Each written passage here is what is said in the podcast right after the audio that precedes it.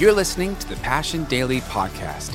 Today, we're jumping into a brand new series called To the Ends of the Earth, where we study through the book of Acts as a church.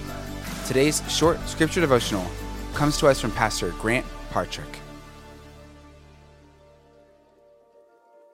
Peter and John in Acts chapter 4 before the Sanhedrin. They've been arrested for speaking about Jesus. They're thrown in jail and they were told, you can't speak about this Jesus anymore. And they said, we've seen something so great that we can't help but what? Speak about what we've seen and heard. What did Paul say in Ephesians? He said, pray for me also that whenever I speak, words will be given to me that I may fearlessly make known the mystery of the gospel. So live a life that leads to why, but don't wait for them to ask you the questions. We're quick to excuse ourselves from this task, aren't we? Now, I haven't polled everybody in here, but I would pretty confidently say that I am the most extreme introvert of anybody in this room, probably anybody online, although maybe there's a few of you giving me a run for my money online. And we're quick to say things like this. Well, I'm not really wired for that. I'm not really like good at that.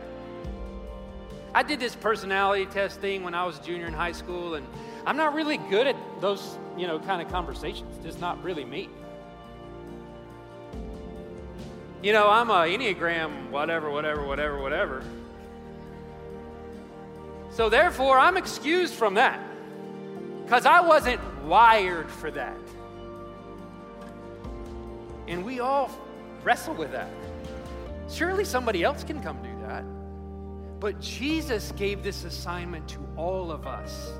And just as a gentle nudge, let's be careful that we don't excuse the task given to us by the King who created us for a reason. You didn't wire me for that. And Jesus says, yes, it's going to be hard. Yes, it's going to require you to put yourself out there. Yes, it's going to require you to be uncomfortable. But where did you get the idea that the whole goal was to be comfortable? Yes, it's going to be hard. It's going to be so hard that you can't do it. But good news, I've sent the Holy Spirit, and the Holy Spirit's going to give you power to do the thing you can't do without Him.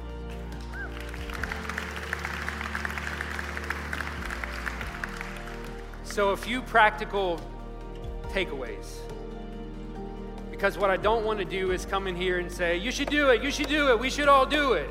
Everybody knows that. But it is interesting when you think about the way Jesus' last words on planet Earth were, I'm going to the Father. It's not for you to know when I'm coming back, but in the meantime, I gave you work to do. And it's good for us as a church to scrape away all the other things and to go, why are we here? We're here to do the work that Jesus gave us to do. So if you're uncomfortable, you're like, I don't know if I'm good at it. I don't know if I've got enough skill to do it. Now let's talk about a few real practical things that will help us take a step in this direction that Jesus has given us. Number one, we witness as a natural response to that which we have experienced. When you experience something, you witness about it.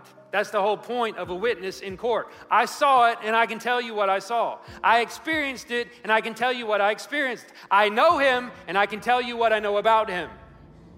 You witness to what you experience. You ever been at a national championship game and your team won?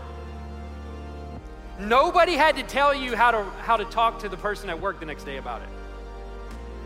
Did they? Somebody should have told you when to stop talking about it at your work. You had a baby born. Nobody needed to tell you, train you, give you 3 points and a 7-step guide to how to tell people that you had a son or a daughter. Why? Because you experienced it. And you go, I can talk about it all day long because I've experienced it.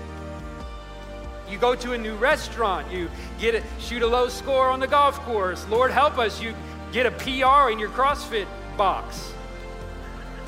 Or even more than that, we surely now at this point all know we know how to tell each other and to witness to each other where to find gasoline.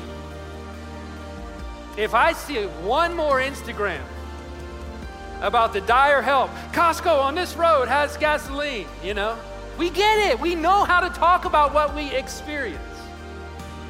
So what does it mean to be a witness to Christ? It means to talk about what you've experienced. Let's demystify it. It just means I've had an experience with Him. My life's been changed by Him. And now I can talk about that.